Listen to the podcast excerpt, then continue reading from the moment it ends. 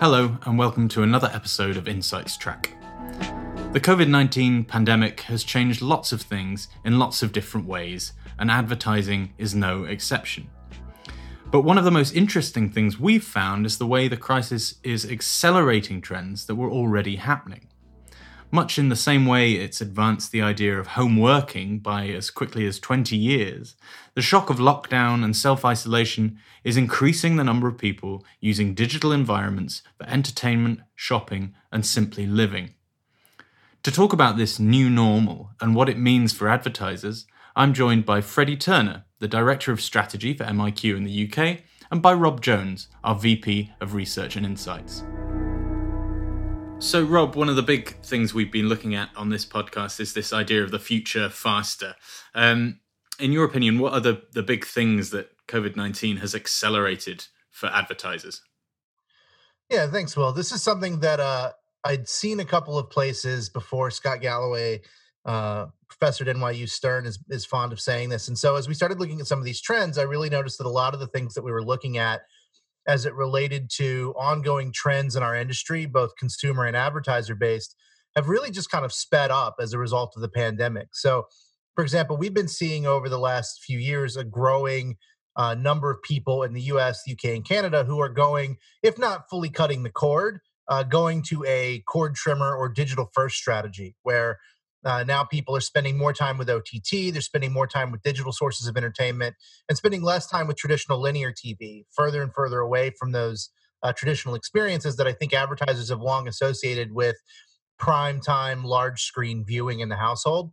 And then likewise on the advertiser side, you know, programmatic already made up more than 40% of digital ad spending.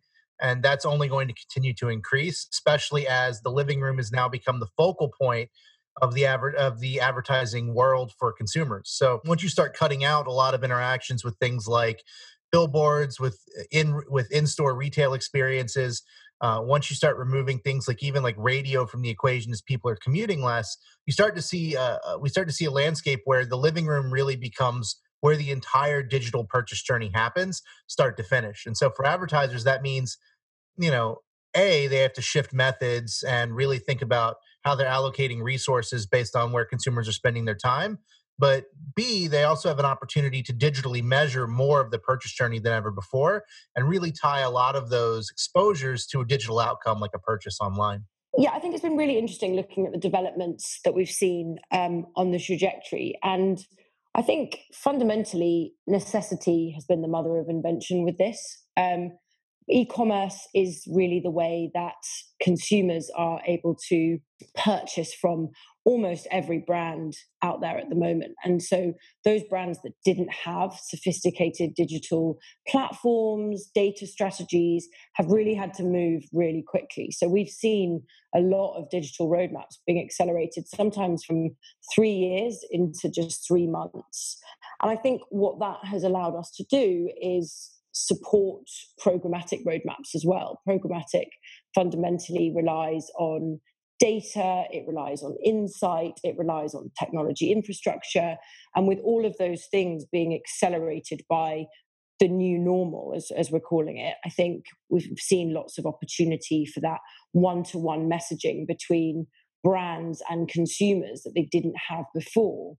With consumers being more online, um, it just gives that opportunity for us to be able to reach them with that with that tailored messaging.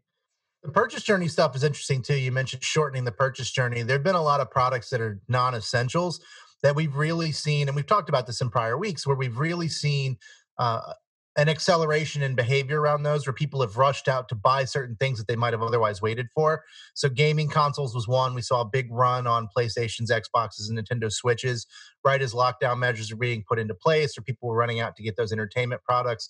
But we've seen the same thing around fitness and and uh, and exercise as well, where uh, right now in the United States, if you want to buy a bicycle, it is a multi-week wait. Uh, where people are going out and looking for ways to stay fit without visiting a gym. And so that means a lot of exercise equipment uh, and bicycles are a big part of that as well, especially as you start to see anxiety around uh, commuting via mass transit. Uh, to where now retailers get bicycles in on a Friday and they're sold out by Saturday or Sunday. Yeah, I think that's really interesting. And I think I think fundamentally consumers are forgiving of times like this. So the really important thing for brands is to make sure that they're communicating the right messages with their with their consumers. So if things take longer time, making sure that they're connecting up their their warehouses with their availability, with their delivery times, with their product availability. I think as long as their brands are getting that right and they're using their data um, infrastructure to be able to communicate those, then I think consumers are are happy to wait um, for the non-essential goods. I also think, as it stands at the moment, consumers are also on this journey. So it's not just brands and advertisers who are shifting their trajectory of their of their, um, priorities, but it's also consumers who are completely shifting a lot of the time how they interact with both brands and, and online and things like that. So I think we need to be, or brands need to be respectful um, of that too. So making sure that the journey is simplified as much as possible and the consume, you know, the, the, op- the opportunities for um, those consumers to navigate through often a new world and a new way of doing things, I think is is more important than ever as well. That's a great point, and I think it also. Uh, I, I think one of the things to note though is that it'll vary by consumer demographic. So we've talked about this before as well. You've got older consumers who are now moving to buying things online that they previously wouldn't have watching more OTT, taking the digital plunge. For them, this is uh, a great new way to buy things that's really convenient. They don't necessarily notice the additional time involved. I think for younger consumers who are used to having uh, digital purchases delivered next day or within two days via Amazon Prime's quick shipping, I think for them it's a much more frustrating experience where they were already used to doing digital purchases and now trying to do things like uh, curbside pickup or store pickup is a much better way for them to get things. So it's an interesting, I think there's an interesting dichotomy right now where the people who are making the first plunge into buying things digitally that they hadn't before don't notice that the experience is worse necessarily. But people who are used to it, I think, may be more frustrated by that. Yeah, I think you're absolutely right. And I think that what we can see here is making sure that advertisers are communicating with their consumers properly because ultimately, whether you're a new consumer online or whether you're used to getting things tomorrow or the next day, um, behavioral economics shows that if you're able to warn somebody about something, it's the classic standing on a train platform. If your train's going to be an hour, someone will feel much more comfortable about it if they know it's going to be an hour. And I think it's the same thing with with the younger generations who are used to seeing things, uh, receiving things much much more quickly. If you're communicating to them that you have these products in stock, there are less of them, and the delivery times are going to be longer, but you're managing the expectations up front, then I think that that allows for a real opportunity. Um, and ultimately, what brands and advertisers really want to be thinking about now is how do they keep hold of these new customers that they've acquired, be it in a different demographic, being be it in the same demographic but a new set of customers, and I think that that that conversation and that um, really sort of appealing to the nature of the consumers in this time is is how they're going to do that and how they're going to build build that brand loyalty when we eventually move out of this this current world. That's a really good point uh, you brought up about availability. So we've previously worked with advertisers at MIQ to build custom creative that pulls in store inventory to make sure that the products advertised in ad are products that are available in store. Is that something that you see being a bigger priority or something that advertisers should be looking at doing more often now that availability concerns and delivery time concerns are something that have just become more common? Yeah, I think it's a really great point. And I think it falls into a much bigger point, which is around creative and cut through. Because fundamentally, consumers now have so much choice and they have so much content to consume online. And, and what we're seeing is, you know, online consumption of podcasts up 37%, YouTube up 14%. But what we're also seeing is those session times being less because you're, you're, keeping the, um, the consumer there for less time. It's much harder to keep their attention. And so I think that the old adage of right place, right time, right message, right audience is has never been more important than it is now. And so for brands, making sure that they can include things like product availability, pricing, delivery times, um, just general messaging about how their brand is coping in the new world. I think all of those things together start to really create that cut through um, and allow for advertisers to stand out in a time when, let's be honest, it's harder than ever for them to do that. So we're going to move beyond the kind of uh, the generic COVID ad of somber piano music and talk of unprecedented times, and and actually the the most standout and useful creative will end up being the stuff that offers real value to consumers, like um, you know telling them about delivery times, telling them about availability, giving them the practical help they need, rather than just saying we're here for you. Not in every instance, I don't think. I just think if you're going to be talking about your products, and that is, you know, for lots of different brands, they have lots of different messaging, and I'm certainly not saying that there's there's a specific rule um, across the board. Unfortunately, there are no rules at the moment. The rule book's gone out the window, and I think, but I think if you are talking about products and you are a really um, product focused brand and that's what that messaging at that time is about then i think having this sort of man- management of expectations and education for consumers is really important. Having said that i still think there's a huge um, opportunity for brands to be reaching their new customers and obviously then it's less about the more detailed creative and it's more about that really tailored messaging. So making sure that you're reaching your consumers with similar formats and, and making sure that you're sympathetic to the different channels and the different content and the different time of day and, and all of those things that with the digital acceleration of a lot of a lot of advertisers uh, we can can really start to accelerate that programmatic journey and that's what that's what digital does so well. I think one of the things you can focus on here is because things got derailed uh, what does holiday what does back to school look like? What does holiday shopping look like? Like normally back to school gets planned in March, but since everyone was pulling budgets, I think we're starting to see a lot of uh, briefs right now around back to school that are certainly going to be working on like a two month turnaround. Um, we're going to have to see something around holiday shopping being a more accelerated timeline. And then there are probably things that, like, if you didn't already have an infrastructure built out for online deliveries and curbside pickup, you're either building one out now or you're you're struggling to breathe as it relates to revenue.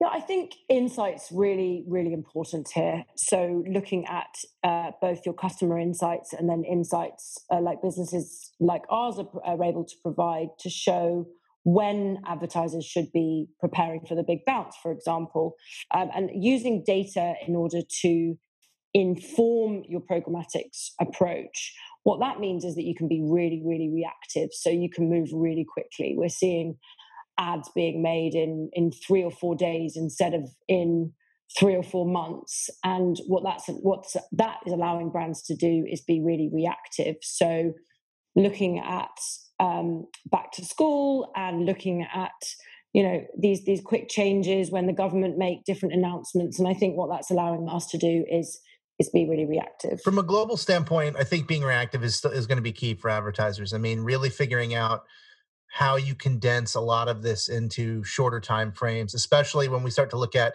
the disruption of advertiser planning schedules uh, that we normally see early in, earlier in q1 q2 this year where advertisers are planning you know five six months ahead for things like back to school and holiday shopping. Now we're seeing those happening now we're seeing back to school planning happening two months ahead of time in a much more condensed time frame and the ability to be reactive and keep up with trends because you know advertisers just don't know right now what back to school looks like. The CDC was recommending in America last week that schools not reopen in September.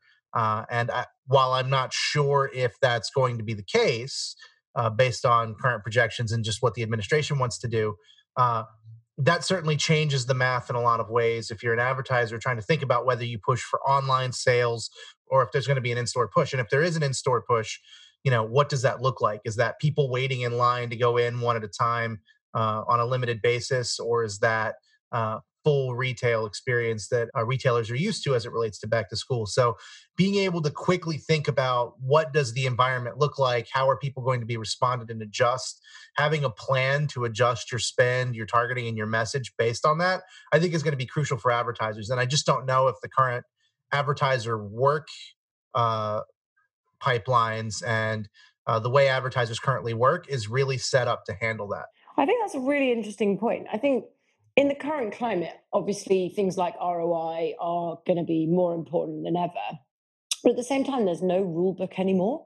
So I think there's a really, really good opportunity for those brave advertisers to rip the rule book up and completely change, you know, the approach and, and the strategy that they may have been thinking about for the next two, three, six months' time, and to really start to test new opportunities. So um, be it driving people in store, um, be it you know combining uh, different formats, different creative, different channels, um, and then ultimately with the increased digital roadmap and digital capabilities and improvements to um, e-commerce, we should be able to measure those um, those tests much more effectively and much more efficiently to, in theory, drive better planning, even though we have less time. Let's talk about measurement then. Um, Rob, um, in times of economic uncertainty, marketers are going to want to use the kind of provable, measurable ROI driven um, uh, results that you can get from programmatic. Um, but from our recent advertiser perceptions work, we still see a lot of advertisers um, using click through rate as as their metric. Um, Rob, is there there's still quite a distance to travel there then? Yeah, I mean, I've been in the industry for something like 15 years now. And from the day I started, we were talking about how click through rate was a bad metric that we needed to get away from as advertisers. Uh, with studies, I think Natural Born Clickers was published by ComScore back in 2004. Um, and this is the kind of thing that I would have gotten really angry about like five or six years ago. But now I'm just like, okay, fine. Like click through rate, it's easy to measure. And I think that's always going to be the reason it's the fallback for advertisers. Uh, it's disappointing because I think that we've reached a point where there are a lot more sophisticated ways to measure, and especially these days because orders are happening online, because you can sign up for things, especially now for in-store pickup, because you're signing up for that so often online and then going to pick up a, an item curbside. I think there's really an opportunity for advertisers to very quickly shift and focus heavily on how do we get those actions pixeled so that we can connect all of this activity to a proper digital action. And yeah, with uh, a recession like atmosphere, we're going to see advertisers naturally focus more on ROI and what they can measure and how they can drive uh, ROI from their marketing campaigns. But that just means that they need to further emphasize how they're driving business outcomes with those uh, and doing that in the most accurate way possible. Yeah, I completely agree. I think um, historically we've looked at things like incrementality. And, and whilst those are really important, in the new world, uh, incrementality is probably harder to measure um, given that there's nothing to base the, the initial um, the initial on. And so what um, I think we're seeing now is driving that lifetime value, the um, average order value, driving things like that up so that we can start to map what do your new consumers versus your old consumers look like? So, how do we take your first party data and model that out to find new customers? And how successful is your advertising in generating those new customers? So, as businesses look to to drive to those outcomes like lifetime value or new customer acquisition or new customer retention, um, does the increase in the number of programmatic opportunities and the the number of addressable environments that customers are in does that help marketers get to that position or does it cloud the picture further? I think it gives brands a really nice opportunity to be a bit more experimental with their digital. Um, like i said there isn't there isn't a rule book for for what we're experiencing at the moment. And i think it, it, with more data, more insight, and more effectiveness measurement than ever before. I think what brands are able to do is use this increase in consumer consumption, use the different uh, content that's available, the different channels, the different experiences, and start to really measure what works for their brands. Um, and I think the beauty of programmatic is that you can do that pretty quickly. So being able to measure, test, um, and rewrite the strategy, uh, you know, over and over again until until you find what works for you and your brand. I think I think that's what that's what marketers should really be taking advantage of at the moment. Yeah, I'd agree with that wholeheartedly. And I'd say that, like, not only is there no rule book for the current environment we're in, but for a lot of these things, there wasn't a strong playbook or rule book set up already. If you look at things like customer retention, most advertisers in the space are still focusing on acquisition and haven't really cracked how to do good customer retention efforts eh, or even focused a large proportion of their marketing on customer retention. So there's really an opportunity here for advertisers to think about okay, now that we have the data to do this on a larger scale, now that we really do have large data sets that relate to TV viewing, that relate to how someone's exposed in traditional media environments, and we can connect those to digital targeting and digital measurement, how do we then build those? How do we then build campaigns that don't just drive new customers, but also get people at every part of their purchase journey? And that includes uh, retention that includes driving future purchases, and that includes having a strategy for what this looks like when social distancing measures have been softened. And I think that's a, a really nice point to end it on, actually. And if you'd like to read our report, The Future But Faster, please visit wearemiq.com and take a look. Thank you, Freddie and Rob. That's it for another week. Thanks for listening, and hope to speak to you again soon. Yeah, that was great.